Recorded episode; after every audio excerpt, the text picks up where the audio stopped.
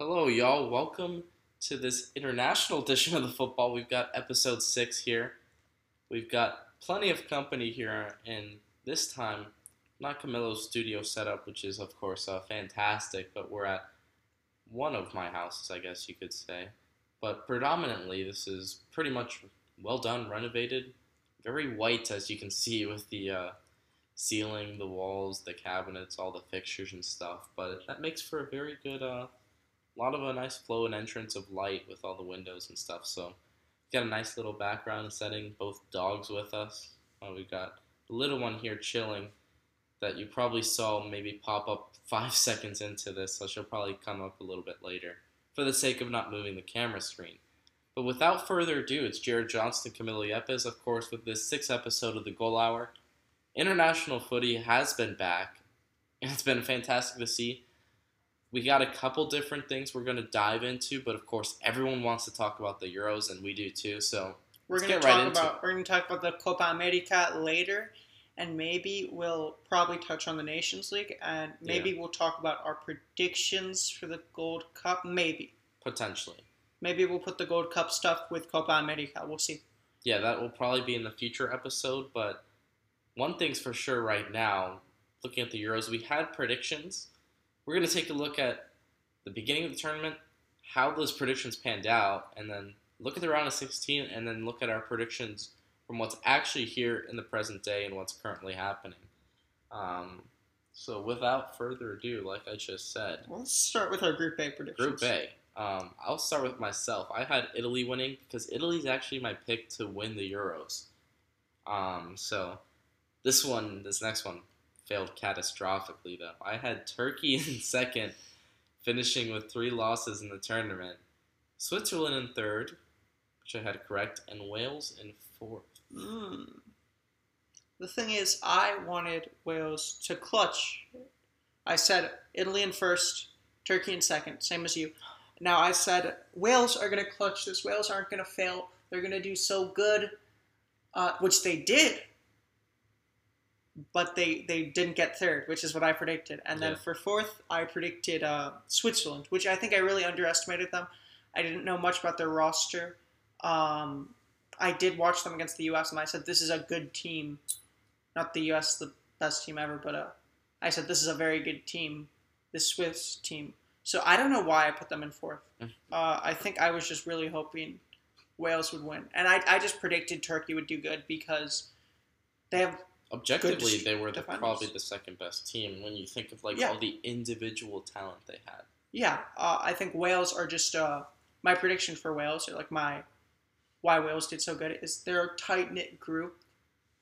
Uh, I'm assuming, and they're better like much. They're much better together. Mm-hmm. Maybe strategies with the coaches. I don't know the coaching they got staff. to the semis in 2016, so there I mean, you go. Looks like they definitely have that culture again. Yeah. But um, with that, Wales doing bids, getting to that second place. Obviously, Italy first, Wales second, Switzerland third, Turkey fourth for Group A. But Turkey Group, no points. Yeah, actually. it was it was it was awful to see. But um, moving forward to Group B, um, Camilo, I got that all right. What did you have? You had everything right. Yeah, I had Belgium, Denmark, Finland, and then Russia. Well, I got Belgium, Denmark, Russia, then Finland. Uh, the thing with Russia is this is I'm, I'm quoting this from Zealand because Zealand uh, said this as well. Uh, famous YouTuber Zealand, noted Tampa, Florida man. Uh, he said, you know, Russia they're gonna have steroid they're gonna have taken steroids.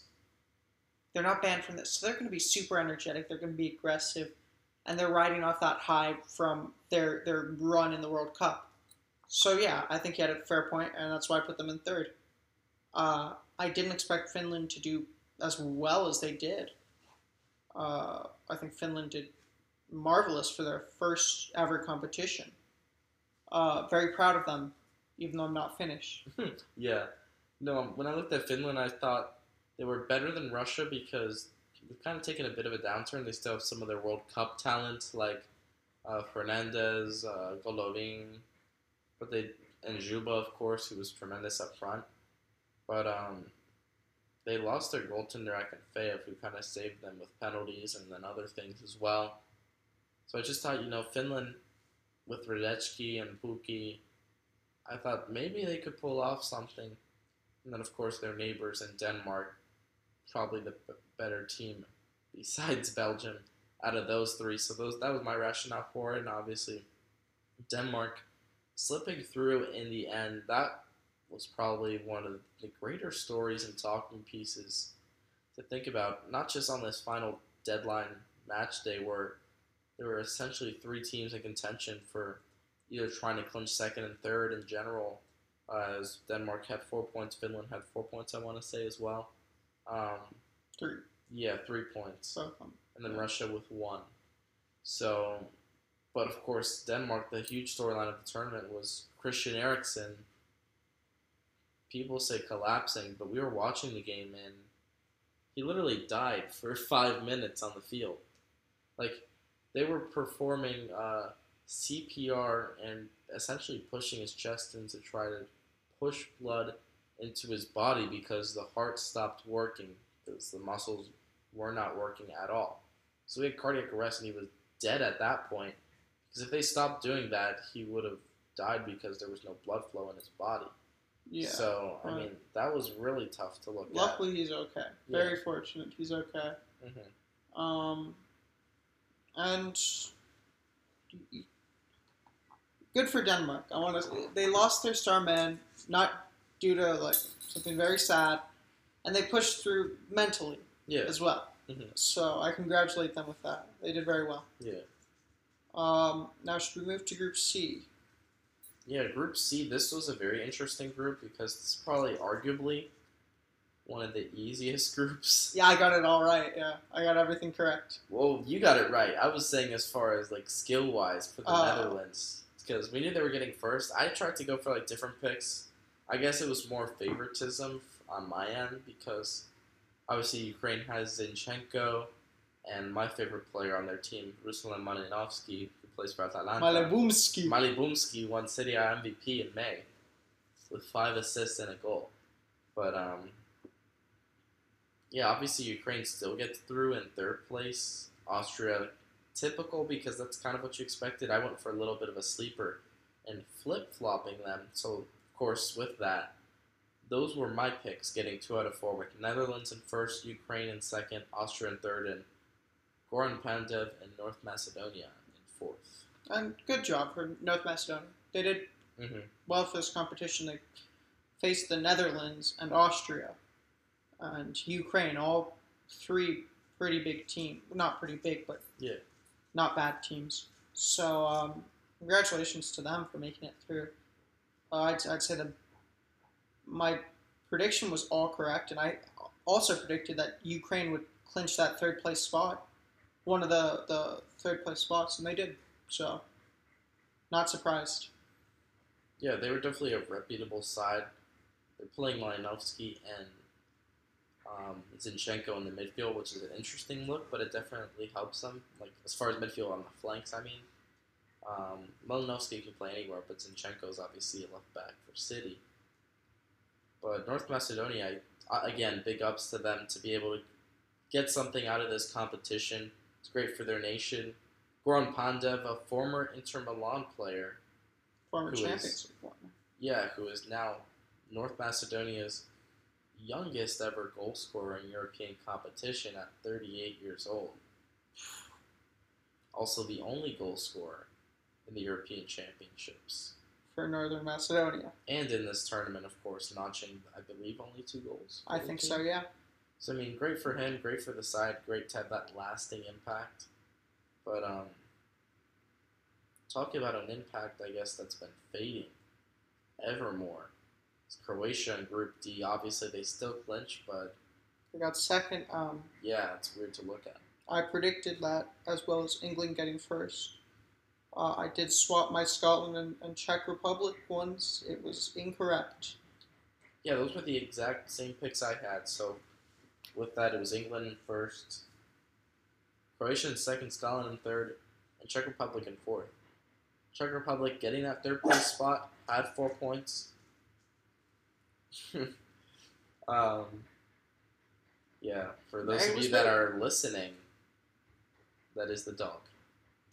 But um, for those of you that are watching, yes, you've seen her before. But um, What were you saying? Talking about Czech Republic, Oh yeah, they should be they proud. were underrated in my opinion because not just Tomas Soucek and Coufals that play for West Ham. Patrick Schick has been one of the storylines of the tournament up top, really carrying that side. But I thought I don't know why I put them in fourth because I do have confidence in them. I just thought that they that Scotland would have a bit more because they do have Mick Sauce, Scott McTominay, Robertson, Tierney, Che Adams obviously slotting in for that side. Um, It was. They have a good.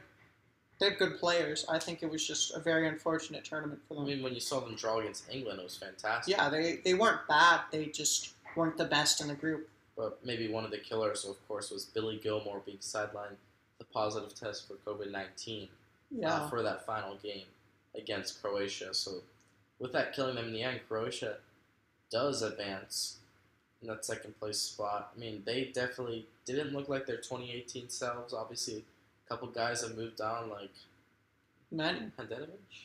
I'm not sure, but uh, It's one of them. Mandzukic wasn't there. Sorry, yeah, Subasic. And Mandzukic wasn't there. Uh, unfortunate for them.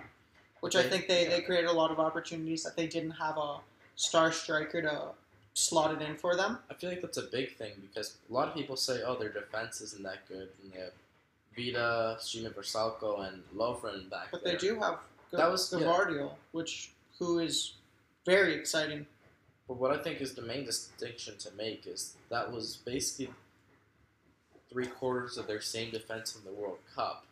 So I didn't think that was a huge problem as much as it is not having that big guy that can finish those goals up front, whether you play through him as a target man or you try to make those runs into space. They don't really have a striker, similar to the Netherlands in some respects.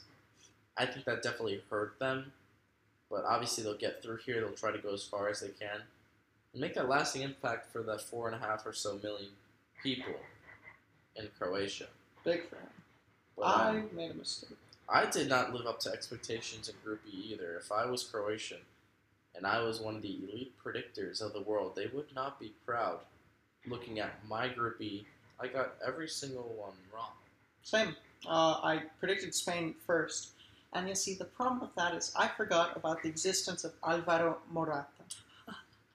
I, I don't understand why the Spanish head coach, what's his name? Um, Luis Enrique. I do not understand why Luis Enrique consistently picks Alvaro Morata to start. Play Ferran, Fernando Torres, or uh, Ferran Torres. you don't play make him. the mistake that ESPN hosted. start him. He's good. He'll he'll score goals, and then put on Morata as a super sub. He'll also he might score goals. It, it's just unfortunate for them. Uh, they they qualified, but they could have done better. Yeah. I mean, obviously they did get first. They did not get first in the group. Yeah, they, they got second. Sweden got first in the group. Sweden got second go. because they have Alex Isak, who is Arguably a better fit than Ibrahimovic in that squad, in my opinion. Honestly Doesn't have the finishing experience. I don't even know. I don't think he scored a, a goal this competition yet, but I, he still did so good. many Yeah, chances against Spain when they drew at nil nil. They had Sweden with the better chances despite having less possession. yeah. And my picks for that, I guess, getting back to where we're going with the general trend of our selections, I had Spain in first, Slovakia in second, because I mistakenly thought this is just tough for y'all football hipsters. Y'all. But um, yeah, this is what we say in the South. But people don't call Florida the South. But I've That's noticed. I say that a lot. But um, I thought Luka Jovic was like Slovenian, and then I realized, oh wait, this is Slovakia, and then I realized, oh wait, he's Serbian. So then the only player Slovakia has is Milan Skriniar, which is like cool for them. But oh, and Marek sick. that's a throwback. So like, yeah, I mean, I didn't get that right, but I mean, good for them for at least doing something. Then Poland, that's a tough group for them because they got a lot of similar bouts against a Sweden team that's definitely better as a more complete team, like you said, about like some teams in the past. But like this Sweden team, I think, is definitely reminiscent of like a side that can play as a more complete outfit, kind of like a Denmark, um, among others. But um, And Slovakia got third, but they couldn't qualify for round of 16. Yeah, I had fourth place for Sweden when they won the group. So I mean, I love it though because I'm rooting for them to go far. But um, Yeah. what were your what was your order pretty much? Mine was Spain, Sweden, Poland, Slovakia. And I wasn't super far off. Yeah. Uh, I just swapped the bottom two and the top, or the, the top two and the bottom two. So, yeah. So um, fitting to finish here with what happened, getting up uh, to the round of 16 with our group stage predictions. Um, the group of death, group of death. Group Um, H. Now, starting out, I predicted France on top. Yeah. Did you? Yeah. Then I predicted Portugal. What did you predict? Yep. Then I predicted Germany and then hung- Hungary. Yeah, we got the same one. So I, I just want to say, beginning off this, Hungary had a great competition. They played Mhm. very well, Absolutely. drawing drawing against Germany. I think they scored a few goals against was it Portugal or Yeah, I think they drew 2 2. yeah no they uh they lost against Portugal Oh, but they drew France yeah, that's what and that was very big, drawing the world champions. Um, I mean, they, they should be proud of their competition, but I'd say what I loved most, Camilo, was them playing at the Puskas Arena in Budapest, and they had like Mhm. 60,000 fans packed there, cheering on their side. I think that was one of the greater things to watch. And obviously, the five odds against France is tremendous as well. But looking at the way this group finished, of course, with what we said about our orders, the only thing that flip flopped was Germany in second, Portugal in third. Of course, Portugal is one of those third place teams that will qualify. and they, they to be honest, I feel Germany and Portugal have had the same competition so far. They've Yeah. play like they've finished very similar. Uh, I think the difference would be Portugal have not had that well of a defense, that good of a defense, um, but they've had better attacks. To be honest, through penalties mostly, like that's where I think they, they edge out on Germany. Um, but Germany is is just more consistent. I want to say. One thing I want to say about Germany is I thought they were going to have another underwhelming tournament. Despite that victory that they got, I feel like they're still a team that doesn't have an identity. I feel like they're still very lost. And obviously, I think they'll have this complex similar to Dort or to Moki Mönchengladbach rather with Marco Rose that we mentioned in a previous episode about those domestic finishes. Um, they know that their coach is leaving, so obviously you say you want to send them off with a last hurrah. But what does it do for you mentally, I guess, and what does it do for like what he's done? Because as far as his track record after winning that 2014 World Cup, been extremely lackluster going out in the group stages in the World Cup. So I didn't expect them to do well.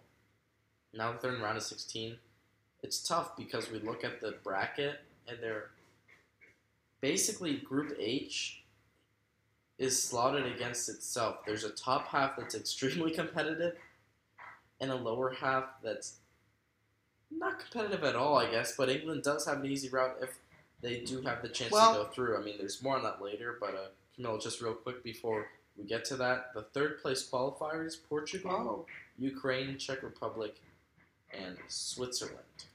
I predicted Wales, who actually qualified, but Ukraine, who did go through, Scotland, who I should have swapped for Czech Republic, Mm-hmm. and Germany, who I should have swapped for Portugal. So I think I got all the groups right. I think yeah, I got all the groups right. I'm ninety percent sure. I just didn't get the right teams in those groups. Oh, yeah. So that was unfortunate for me. Um, but oh well. But now, like we said, going into the round of 16, um, top half stacked. Bottom half, mm, Well, it's tough to see. I mean, I, I'd say the bottom half has good teams. It's Yeah. just they're playing against each other. Is the thing. For example, Czech Republic and Netherlands. mhm. They're playing against each other. Germany and England, they're playing against each Yeah. other. So you're not gonna you're gonna have bigger rounds of 16s than you're gonna have um, quarterfinals. Mm-hmm. So I guess looking at this, we will go from top to bottom from each round going through. Our first match is Belgium versus Portugal. Um, what did you predict? I actually predicted Belgium. I'm assuming you predicted Portugal. I'm in agreement with you with Belgium because Portugal has had a lackluster tournament. And I don't think everything revolves around Ronaldo or Bruno Fernandes or one individual player. 'cause I think they have a great capable players like Bernardo Silva and a couple of their Wolves guys as well.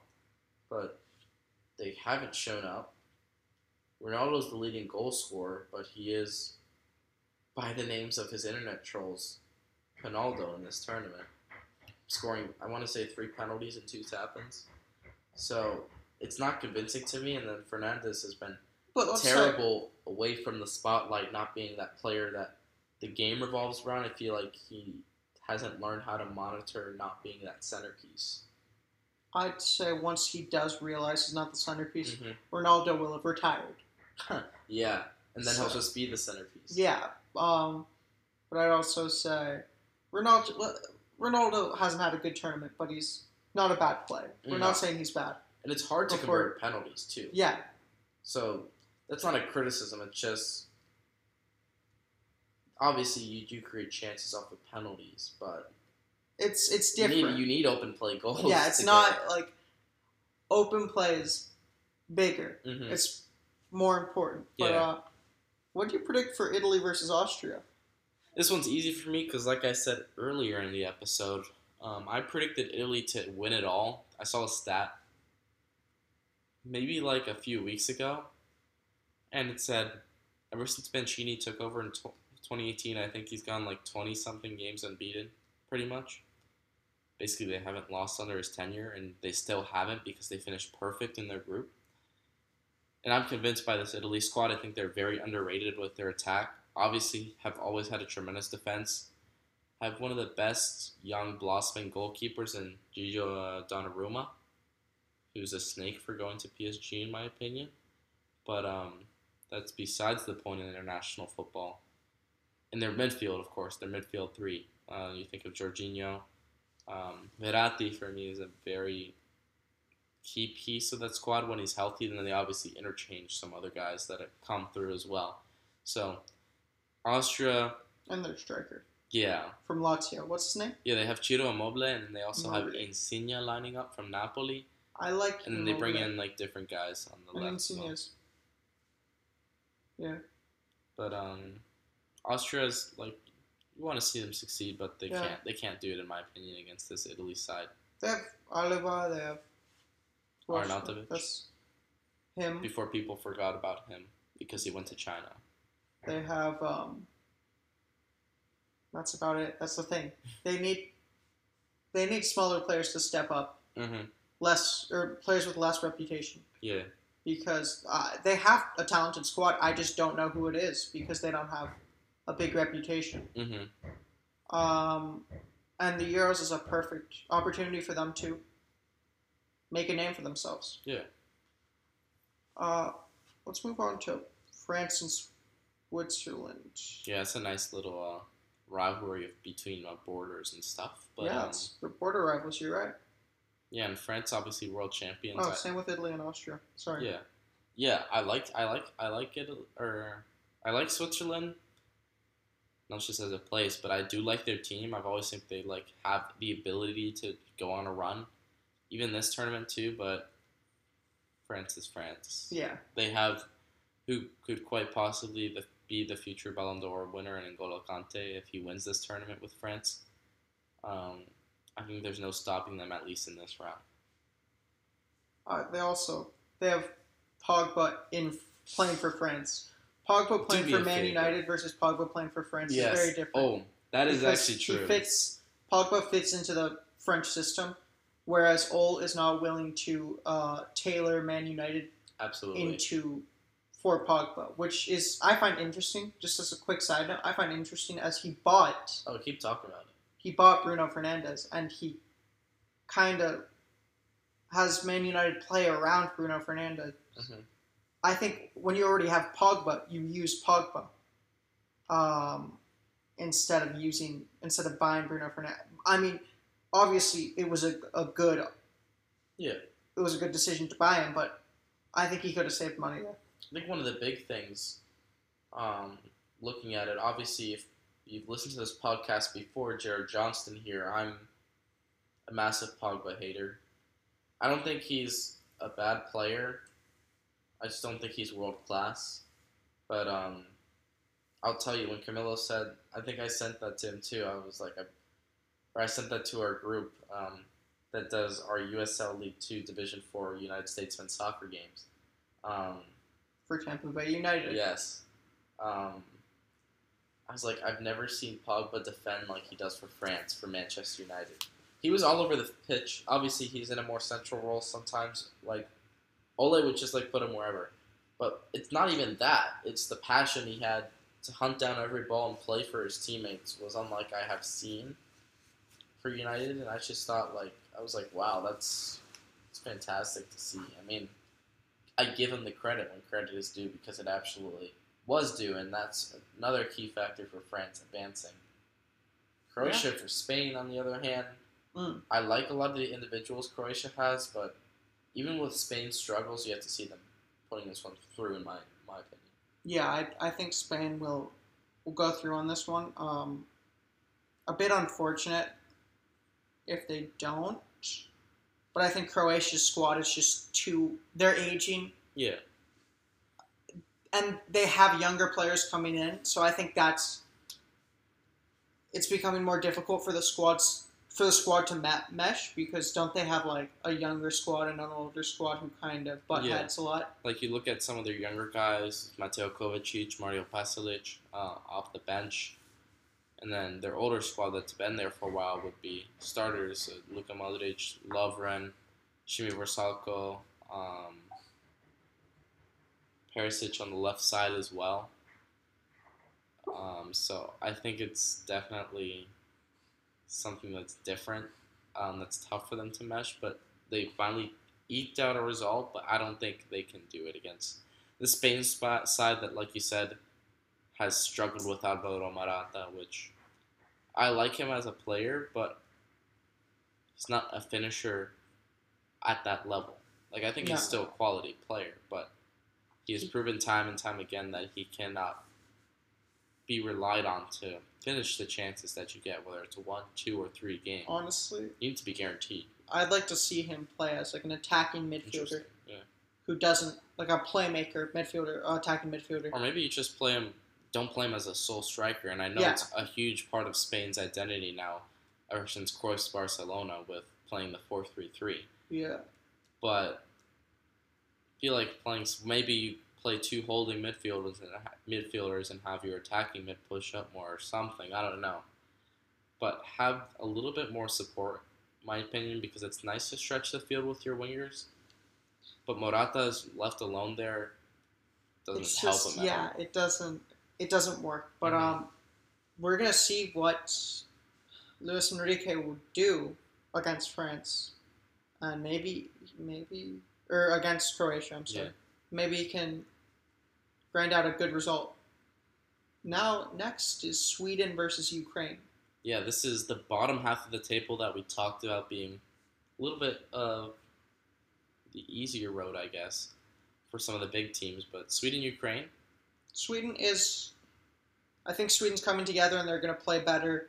They're playing better, and I think now this is going to be the start of not their golden generation, but of a, a good uh, Sweden squad.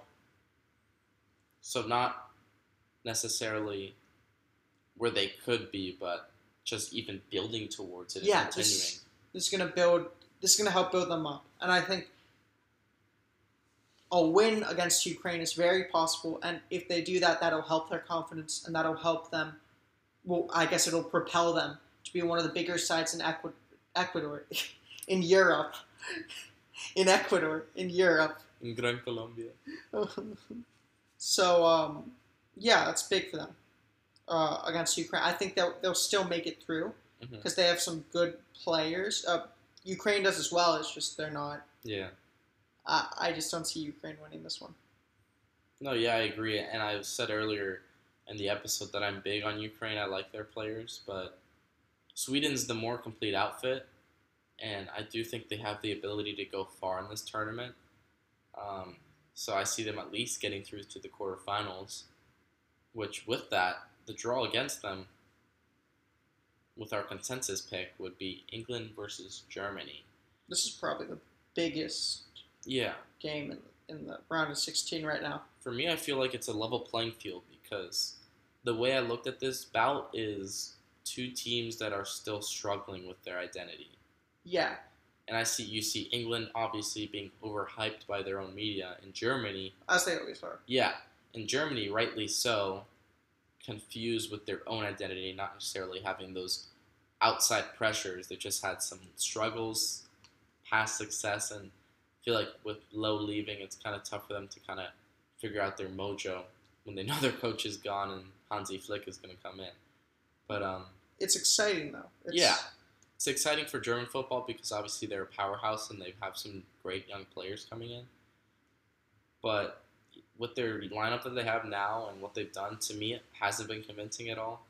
One result isn't good, and granted, England on the other side, in my opinion, didn't have any good results in the group stages despite winning their group. Two goals, both scored by None other than Raheem Sterling, who we don't like. So Mhm. yeah, but uh, I don't see England. They don't have a, a good striker. They don't. I'll, I'm just going to tell the podcast this. I hate Harry Kane for England. I Mm, despise the man. Harry Kane for Spurs, love him. you're like that Drake meme. Nah. Nah, I, Harry Kane playing for England. Nah, Harry Kane playing for Spurs. I'll make that the thumbnail for our socials. It's gonna be great. But uh, that's the thing, like. So I don't, I don't even England like right now. Kane hasn't been playing very well.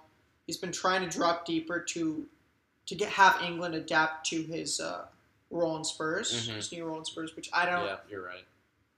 They're not meshing very well because you have Mason Mount or Phil Foden in that attacking midfield Mhm. area, who is also kind of doing the same role. Which for Spurs, you don't really have an attacking midfield who will do that. Mhm. uh, and Ndombele or won't really push like that. So um,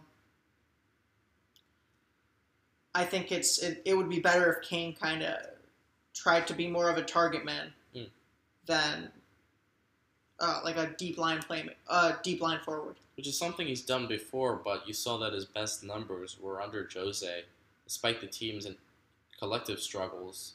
Him being kind of that all-around dynamic player, but it's kind of weird because I've basically the way I phrased it is two teams that I'm not confident in at all. But you would think England is the lesser of the two. Maybe for you it is, but I have England taking it against Germany because when I saw some of their performances, um, most notably their first game, I want to say against France, did they draw? Ye- I think so. We're gonna go with a yeah for right now. That was the most unconvincing game I've ever seen, the most dead, backwards game. England had a game like that too against Scotland, but there was no life for me in that Germany side. And you think of the days of Mario Gomez playing as that key striker, and I think it's a similar predicament that Spain has uh, when you look at the Germany side.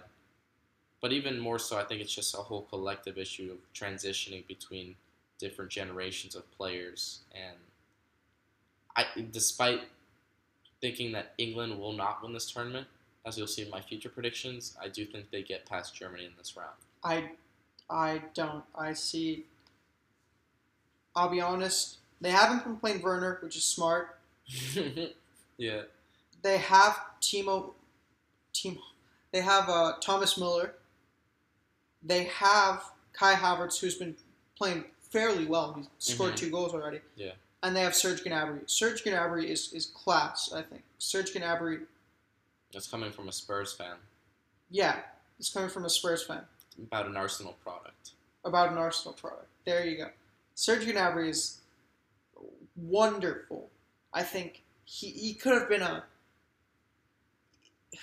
he could have been a Sunderland product. He'd still be wonderful. Mm-hmm. Um,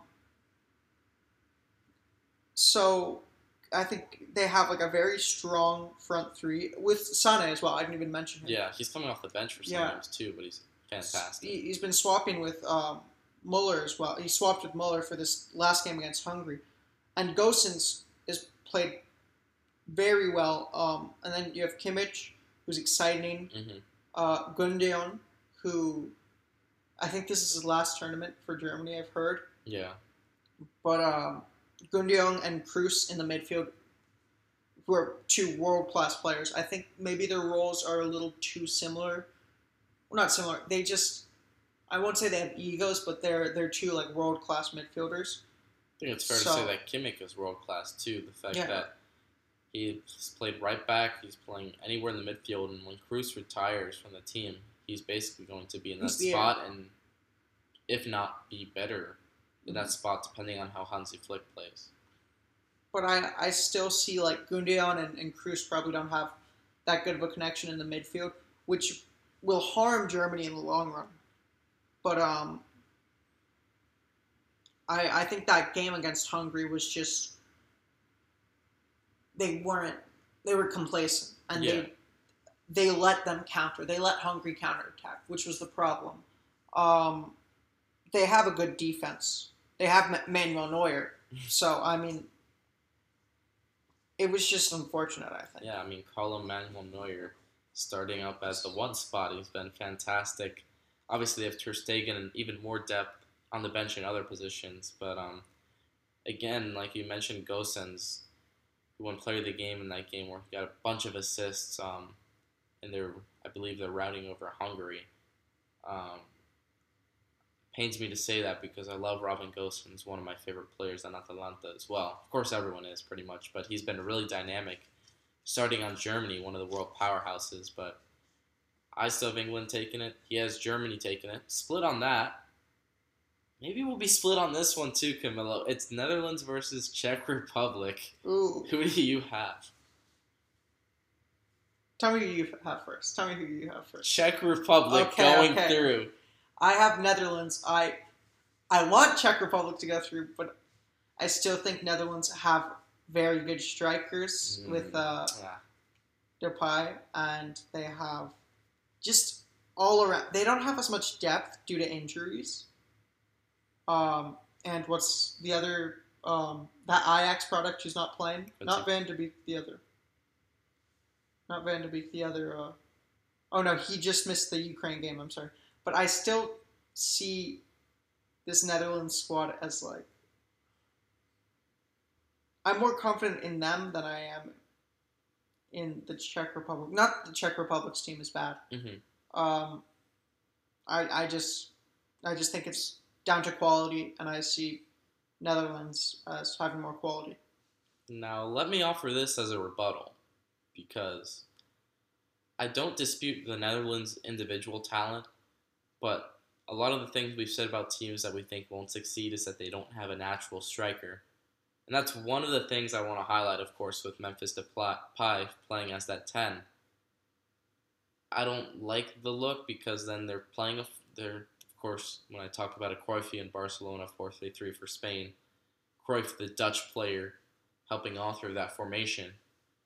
They have some really nice wingers though. You think Quincy Promes has been fantastic for that Dutch side, but I think they've looked shambolic. The fact that they had to squeeze out results in one of the easiest groups in this tournament.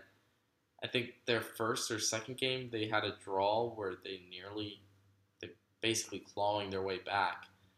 And I watching that game, I'm not convinced at all by the Netherlands. And so, what does that say for Czech Republic? On the other hand, um, I think they're a team that can stay compact. I think they're a team that can invite pressure, and then try to create chances with Patrick Schick, who's obviously the sole striker.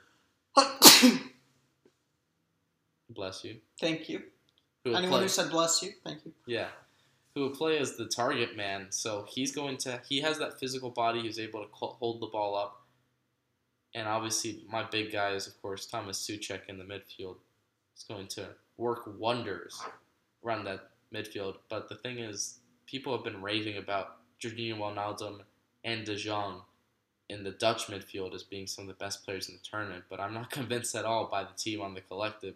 I believe in Wa- I think- Wijnaldum. Yeah, and I think they've just underwhelmed severely, in my opinion. They needed to have a much, much better turnout. And lastly, to quote one of your favorite managers of all time, Frank de Boer, one of the worst managers in Premier League history. Worst record ever. Zero wins, zero draws, seven losses. Worst in history. Jose. And now you expect him to coach that Dutch national team. Jose. And I He's expect already dead. I expect that exact same outcome for Czech Republic pulling through. Camilo the opposite with Netherlands in the end, getting to the uh, basically the quarterfinals. But um, nice to move on now to Yeah. our last match in the round of 16. This is a fun one as well. Uh, Wales versus Denmark, Ooh, I got Wales. and I have Denmark. I, I, I Oh. don't disagree with your pick though. I think it could go either way. But um, just real quick, looking at Denmark, again, I think they're a really good, disciplined, collective side, and I don't think Poulsen really gets the job done. And some of their strikers, I don't think they're really that strong. But I do think they have a really strong framework around Kasper Schmeichel, their defense with Champions League winner Christensen, among others. The midfield with Thomas Delaney uh, Pe, P-E-H, Pierre-Emile Hojbjerg. Um, I think they can pull that through, try to isolate Bale on that far side, and Ramsey obviously a catalyst in the midfield. Um, I do think they have more talents, despite you know maybe not being as rambunctious and as popular as Gareth Bale. And that doesn't discredit the fact that Wales have guys like Ethan Ampadu obviously stepping up as well. But I think Denmark definitely grind out a result here. Wales, uh, Gareth Bale isn't, he isn't 2018. Uh, he isn't mm-hmm. 20 16 Gareth Bale. He is so. bicycle kick winning the yeah. Champions League Gareth Bale. So it'll be very hard, but I think Wales will still edge out on top of uh, Denmark in a very hard fought game. Um, so I see this as a Welsh victory. We forgot to put in the scores or predictions for scores. Oh. Yeah. So. I mean, I guess oh, we well, don't have to. to yeah, yeah. It's too late now. Um, we'll just do that for the final. We'll probably have. Yeah as a teaser for our next episodes in the future. We're gonna get into Copa America stuff, like we said, um, among other things, and potentially a live Euro final of the 2021 Euros. maybe. Um, but we're working on that, obviously. Um, maybe even some live views of a preseason tournament where Inter Milan, Everton, or Arsenal could be playing. Maybe even Millonarios. But um, back to the matter at hand. Basically, got through it all in the round of 16, and that leaves us with eight teams predicted. We have different teams though, so uh, But I think for the first round, I think we got Yeah. pretty much equal. Belgium versus Italy. yeah. for so, who we got in, but for me, I'm picking Italy to win this one. I want Belgium to win, but yeah, I, I'm seeing Italy win this. I don't doubt Belgium at all either. I love Yuri Tielemans on that side. Obviously, big fan of him on the show Does here. Castan play? Castagna is also playing on the outside, Castagna. Yeah. Yeah. but um, so they have a lot of nice young guys complementing that golden generation that's obviously fading away at Yeah. some point. But um, I again, I'm convinced by this Italy squad. Um, I've said that they're going to be champions, and I guess that's a teaser to my final prediction. Yeah. But um, I'm fully on board for them winning out this tournament, so I have them going through. I, I see them going through. I, as the uh, the people, the players we, we talked touched on before for Italy, they have class, Mhm. um, and I see that class c- coming shining through in the round or in the quarterfinals hmm uh, against a very hard fighting Belgian team. Yeah. So next, you had I had France and Spain. Me too. Yeah, I had Spain? France and Spain. So we're pretty much almost like here at the top half of the uh, bracket. Bottom Mhm. half probably going to change a little bit, but um, France and Spain. this is easy. France goes through. Yeah, yeah. Spain just don't have that confidence, as we talked about before. They don't have that identity either. So it's it's well, they have this identity they're trying to stick with, but they don't have Mhm, these yeah. players who fit into this identity. Mm. Uh, and that's the biggest problem. Luis Enrique is kind of trying to force this. That's articulated perfectly, Camilo. The fact that they're so hell bent on trying to stick to a 4 3 3 when I think it would really suit them to try something different, to play around the players, not force them into the system. It's like Yeah. when you say, like, we try and, I guess I've, I believe I've said this in prior episodes, for lack of a better term, trying to grind something into a hole that's too small. Mhm. It just doesn't work. I think for for club football, it works a lot easier because you can sign and sell players to Yeah. fit into your system, or you can build a, a system around the players you already have. Yeah. Whereas with international managing, you kind of already have to build a system already over the players that you have. Mhm. Maybe you can swap in some good players for players who are pretty good who Yeah. fit into your system, but I don't think Spain have like the depth for that. Yeah, and then moving on to our bottom half, we both had Sweden. Yeah, And Um, you had Germany. Yeah. I have Germany. You have England. I had Sweden versus England, so I guess for the sake of branching off to my own bracket here, I have Sweden beating England, advancing to the semifinals.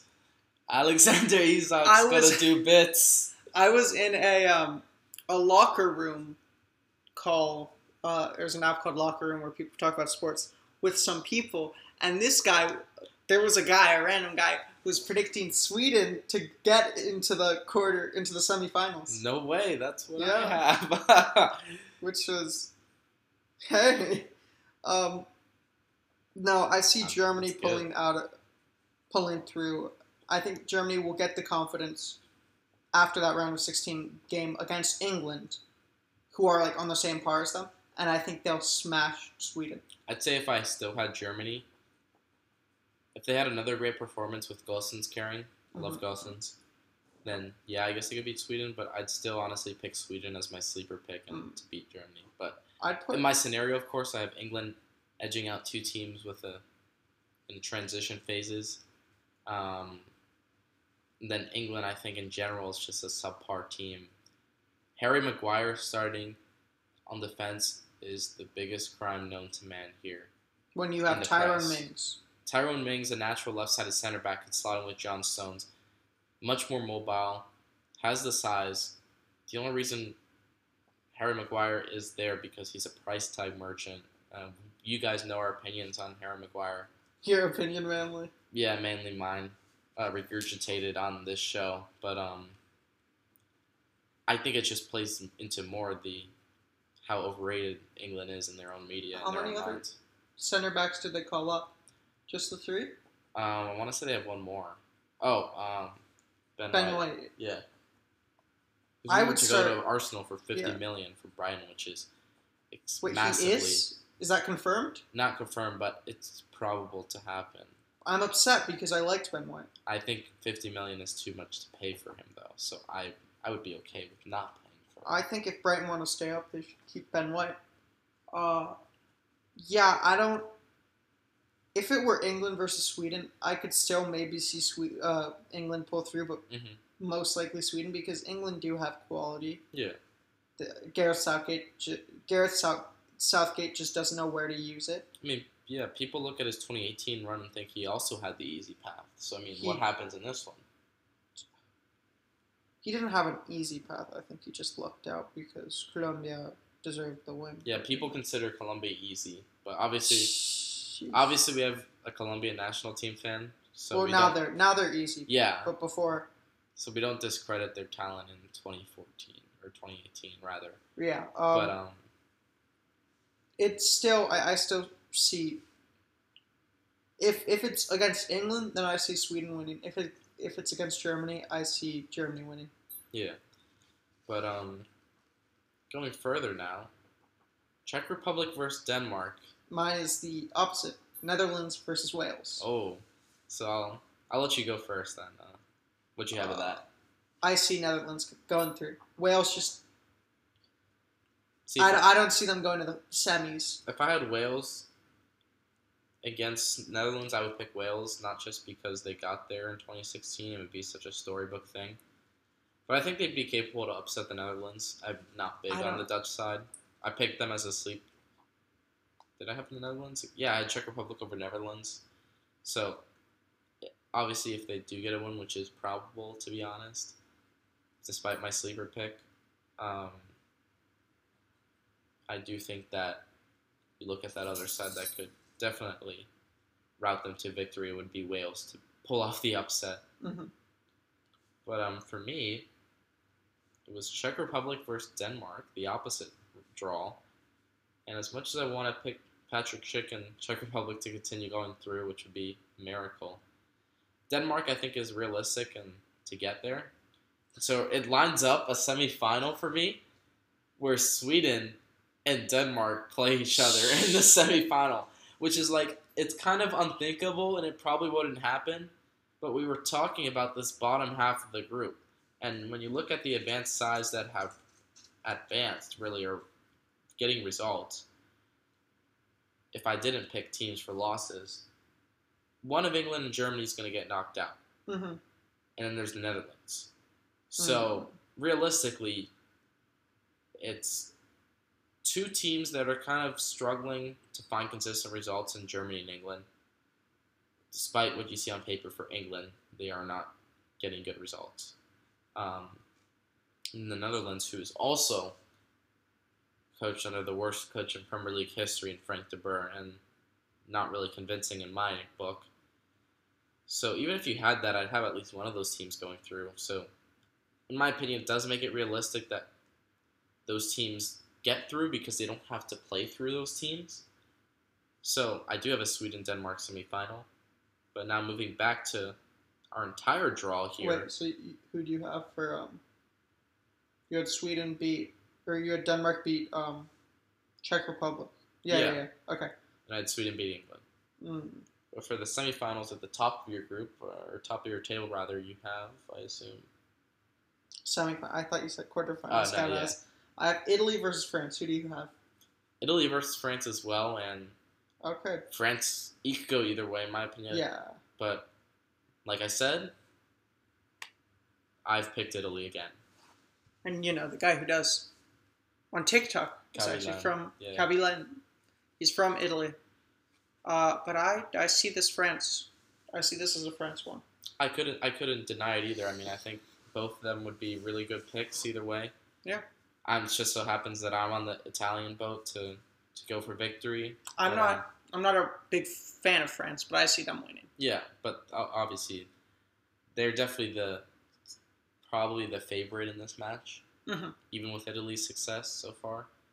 But um, yeah, split on that one. But obviously, now we'll go back to the bottom half of the the bracket where we're basically completely different. So Yeah, I have depends Germany. on our situation. Germany versus Netherlands. You have uh, Sweden, Sweden, versus, versus, Den- Denmark, which is also great because when you look at the scoreboard on television, it'll be Sweden. Sweden. Den. Den, or it could be Denmark, Oh my goodness! unless they choose to be stubborn and switch it up. But I don't think I think they do Sweden, so that'll be cool. And we have nine percent on your computer. Yeah, around five percent. I'll go get a battery or something. All right. like. So, also Russia has that with like Belarus, I think, um, or another team where either way it'll, it'll be either country's name. Yeah. So I see. Actually, let's start with you. Who do you see winning this? So Denmark Sweden Sweden? and Denmark, I like Sweden because they have more of an ability to score. hmm with Isak up top, uh, Emil Forsberg, one of those veterans that's kind of playing in behind in a less advanced role. So I, it's crazy to say, but I have Sweden advancing to the final of the Euro 2021 because they don't have to play through any big teams. And I think looking at their group, I after winning their group, I think they have the ability to create chances. Obviously, Alexander Isak wasn't like the best finisher, but that just goes to show if they were able to put up seven points, imagine what they could do if they get all of their chances. So that puts them through against a Denmark side that's basically berated without uh, Mhm. and rattled without Christian Eriksen.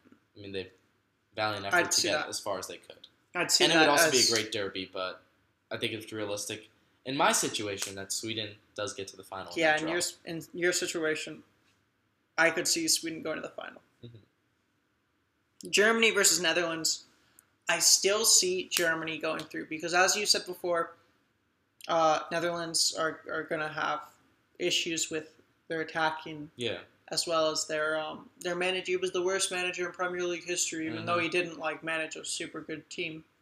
I don't know who he managed. Probably not a super good team. I don't know, but he, I think it was Fulham. But by, um, by the by the looks of his record, it must have been work for Roman Abramovich because he got sacked after seven games. Mm. But um, I see Germany going through because at this point they have their confidence back. Um, maybe they've they've found some of their identity now. Yeah. And uh, even though they, they're playing with the the same manager, Mhm. um, they're going to go to the final. I think they're going to go for glory and try to help their manager. I think it's definitely a fair assessment for Mhm. sure. Um, with the way you have it, just as you said with mine, which is more Mhm. mine, of course, more peculiar. But um, now we go to our finals, and mine's Italy versus Sweden, which would be unfortunate for UEFA because they probably wouldn't want a final with such a lopsided event because it kind of breaks away the suspense. Because obviously, as I stated, I want Italy to win, and I think Sweden can get far as my pick, but they won't get through Italy. In my opinion, Italy is the best team in this tournament. Still, I hold that true to my heart. Hopefully, I don't jinx it, but um, make easy work of Sweden just because they have the individual talent and skill to put, combine a team together, have a great team chemistry. Whereas Sweden has that team chemistry, but they just don't have as much power as Italy does. So I have Italy winning the Euros Yeah, I would. against Italy, Sweden in the finals. Italy would beat Sweden in in that scenario. and then for you is I want to check the table really quickly because I have the last world champions, France, go up against the world champions before them in uh, Germany. And the two teams who topped the Group F table, I have it France versus Germany. Um, I'd, I'd see France winning this one off of a hard fought game. Um, and uh, you could also see this in the in the first game of uh, Group F. That France just seemed to be more confident, seemed to have more quality than um, Germany. So yeah, I, I see this as a France win. Um, but I, I mean, they have more talent. They have more. They have Pogba playing for France, who's insane. They have N'Golo Kante. So you see, and, they work. They have such a good dynamic together as well. Their entire team. Uh, Benzema recently had his first goal after coming back to the France squad. Uh, Hugo Lloris is not as good as he used to be. Uh, for example, in the last World Cup, but he's still very good. Um, so I still see this as a France win. Uh, but Germany does have a good shot in there. That's what I'm going to say about Germany. Germany does have a good shot if they make the final uh, against France. so with that your final Germany against France and I France agree that they have a good shot because they have creative a lot of creative players. For me the complex with them was I don't think they've been able to find an identity, but even if they do, like you have France routing it against Italy, I do think France is the favorite to win just because obviously they've proven in the World Cup and they've been able to continue to work wonders with their side. Just have a really nice tight knit group, which is weird to see their look under Deschamps because you think of an all out attacking side like PSG and then you put Mbappe into a lineup where you play a lot more of a reserved game, a lot more of a two way game, whether it was a 4 4 2 or sometimes a 4 4 1 1 in different situations. So it's a really simple way to play for that French side, but they've been really effective, and I think that team emphasis has been basically able to rejuvenate that side with all of the individual talent that they have. The but um, thing, the thing I like about Deschamps, Deschamps, Deschamps, mhm. is that he's able to adapt to different situations, which a lot of international coaches, uh, managers cannot. hmm So I think this is something that is exciting for France, uh, and I think this is something that they're going to take advantage of in the Euros with such a good squad, with such a an adaptable like manager. I mean, the fact that alone that you bring in Benzema is not just a team issue, but like a literal social issue in your locker room. You bring back a guy that was suspended for four years, put him back into the lineup after he calls your old starting World Cup winning striker a go kart. So I mean, that's another thing to navigate. But they've been able to work through it in different ways. Use Giroud for different ideas. Use Benzema for different ideas, fresh from the get go when he's starting. Giroud's obviously been effective as a sub, playing his role as well. So I definitely like that adaptability.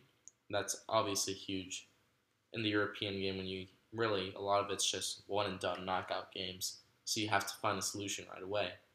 But um, with that, that pretty much accounts our Euros. I have Italy winning it all, I have France winning it all.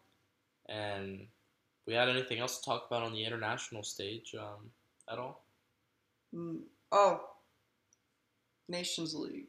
Yeah, I guess that deserves a quick shout. It also is under the UEFA umbrella. Like I said before, the The UEFA. FIFA. Oh FIFA? no, no, I'm talking Yeah, about the the CONCACAF Nations. League. Oh, League. okay, CONCACAF. Yeah, we're gonna give a U.S. men's national team a quick shout with it. Um, but yeah, going to other competitions such as Copa America, Gold Cup, among others, uh, we'll get to in the next episode. Um, we're going to wait for a couple like the brackets to release uh, with that. So obviously our Euros talk ends. A little bit of a new talk begins. We'll touch on it quickly here. U.S. men's national team getting the job done. I believe this is their first major tournament trophy in history. No, It's, it has to be. I mean, no, even they won the Gold major. Cup. They won the Well, Gold go- Cup. uh, yeah, This Gold is a Cup major, counts. yeah. Gold Cup counts, I guess. Gold Cup's bigger than the Nations League. I'd Gold say Cup- except what for is this Gold Cup? season. It's just North America. It's it's just the North American Euros. But isn't the isn't the Nations League also just North America? Yeah, the Nations League is the North American Nations League because the Nations League is also in Europe. oh, They have a European Nations League. They have a. Uh, it's like will North like American the U.S. Nations League. plays the U- Nations League winner and No, no. It's it's just like the the Nations League. Um, they're just two separate competitions, Sounds but like they're the most- same like format. sounds like the most useless thing ever. Yeah, it's.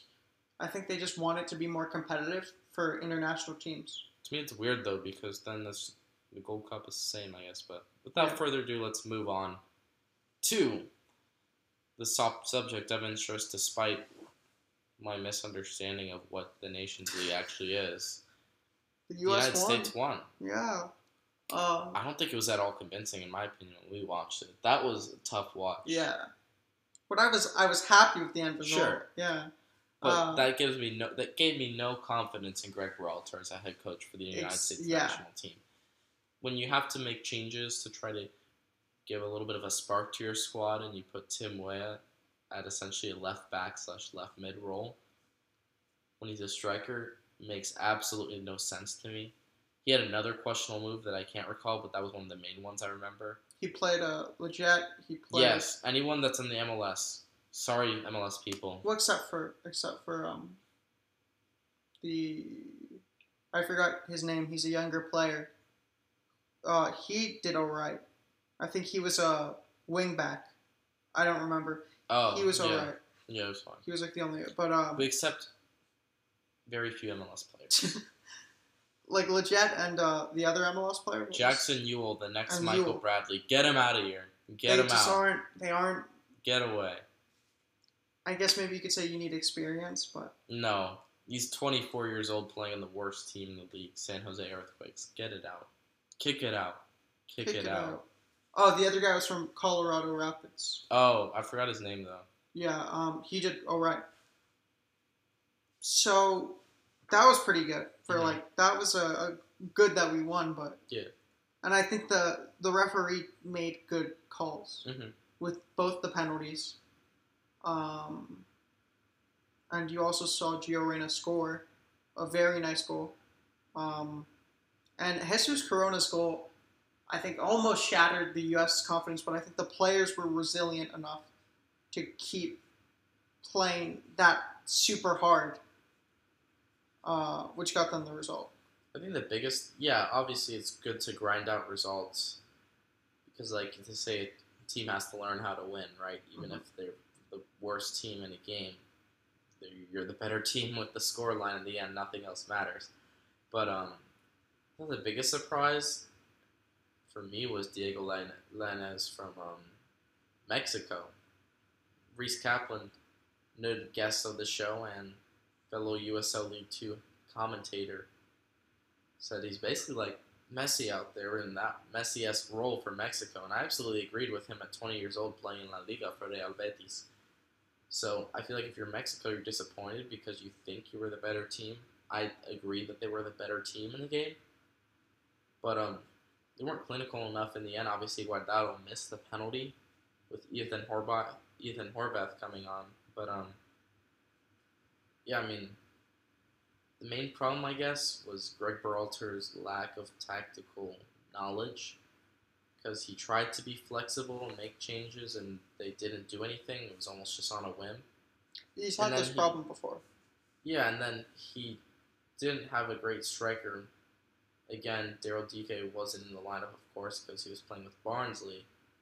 But Josh Sargent had sucked for every single game we watched, and um, definitely thought Siebatcheu should have at least gotten an out after that semifinal thing. Same thing when you look at Spurs in the Champions League final, when uh, Spurs was Lucas Moura, yeah. yeah, Lucas Moura and Harry Kane.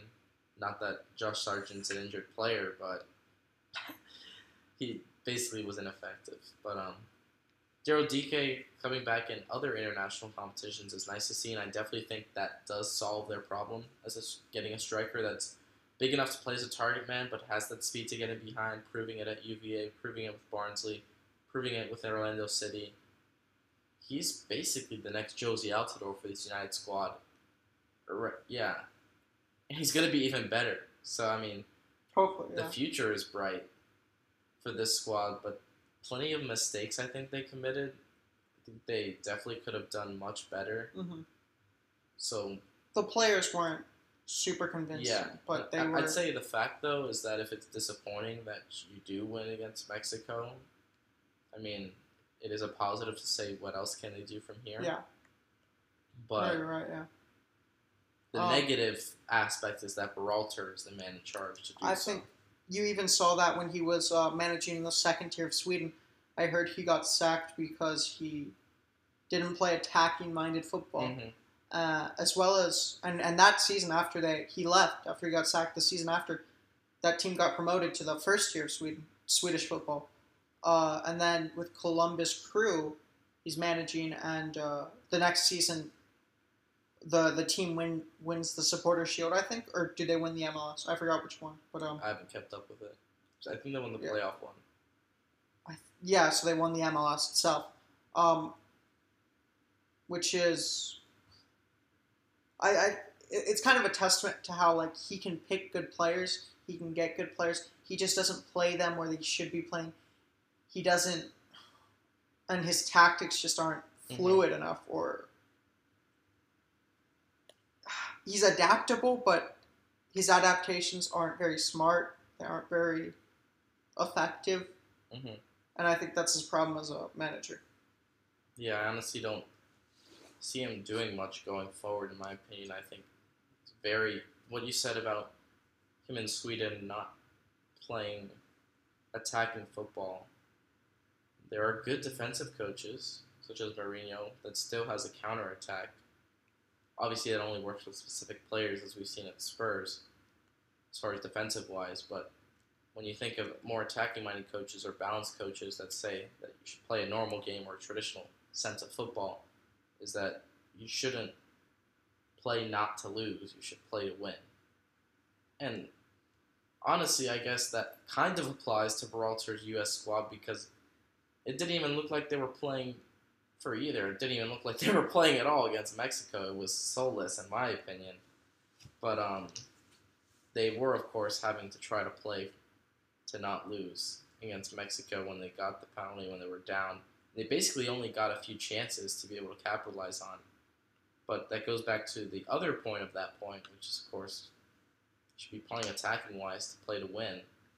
When you have all these young American talents that are going to be speedy on the flanks, be able to dictate play if you allow them and give them the confidence to do so, which is, I think, something that they need to employ. Um, hopefully sooner rather than later, considering they will need to do that for the World Cup. I think that's something that's huge going forward is establish that Berhalter is in or he's out. With a lot of fans, they don't think he'll get the job done. Should they waste the World Cup in doing so? My opinion, no, but it's tough to pull the trigger on sacking him if he's won Won. a major trophy. Yeah. Well. All right, that wraps it up, right?